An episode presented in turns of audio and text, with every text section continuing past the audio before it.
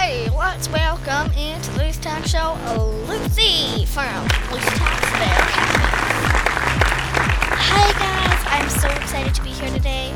So I'm going to be answering your questions, and some of the answers will be sad, some will be happy, but all of them will be true. So, Mister, what would you like me to answer first?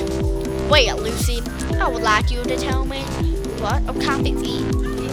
That's an easy one.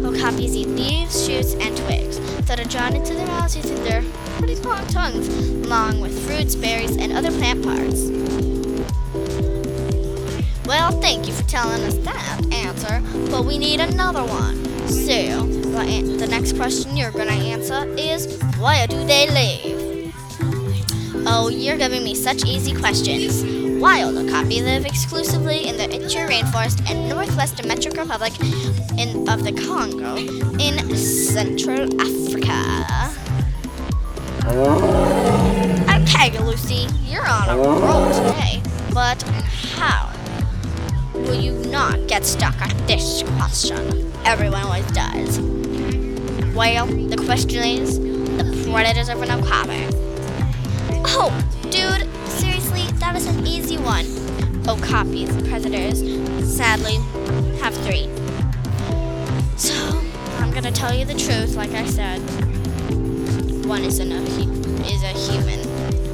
So, the other two are leopards and servals. Where? You are good, Lucy. Thank you, thank you. So, the last question we're asking you today is How long do okapis live? I can tell you the answer to that question right off the top of my head. So, the newborn okapi spends about 80% of its time in a safe place males start growing horns at one year of age, and males and females reach adult size at about three years. The okapi's lifespan is 30 years in captivity, but the data from wild populations is unavailable. Lucy, you can talk fast and you know your stuff. Could you repeat that? Sure. So, the newborn okapi spends about 80% of its time in a safe place during the first two months of life. Then, a young male starts growing horns at one year of age, and males and females reach adult size at about three years.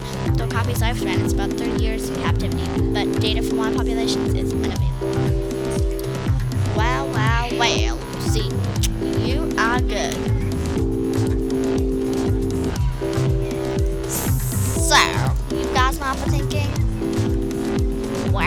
Covered everything on okapis.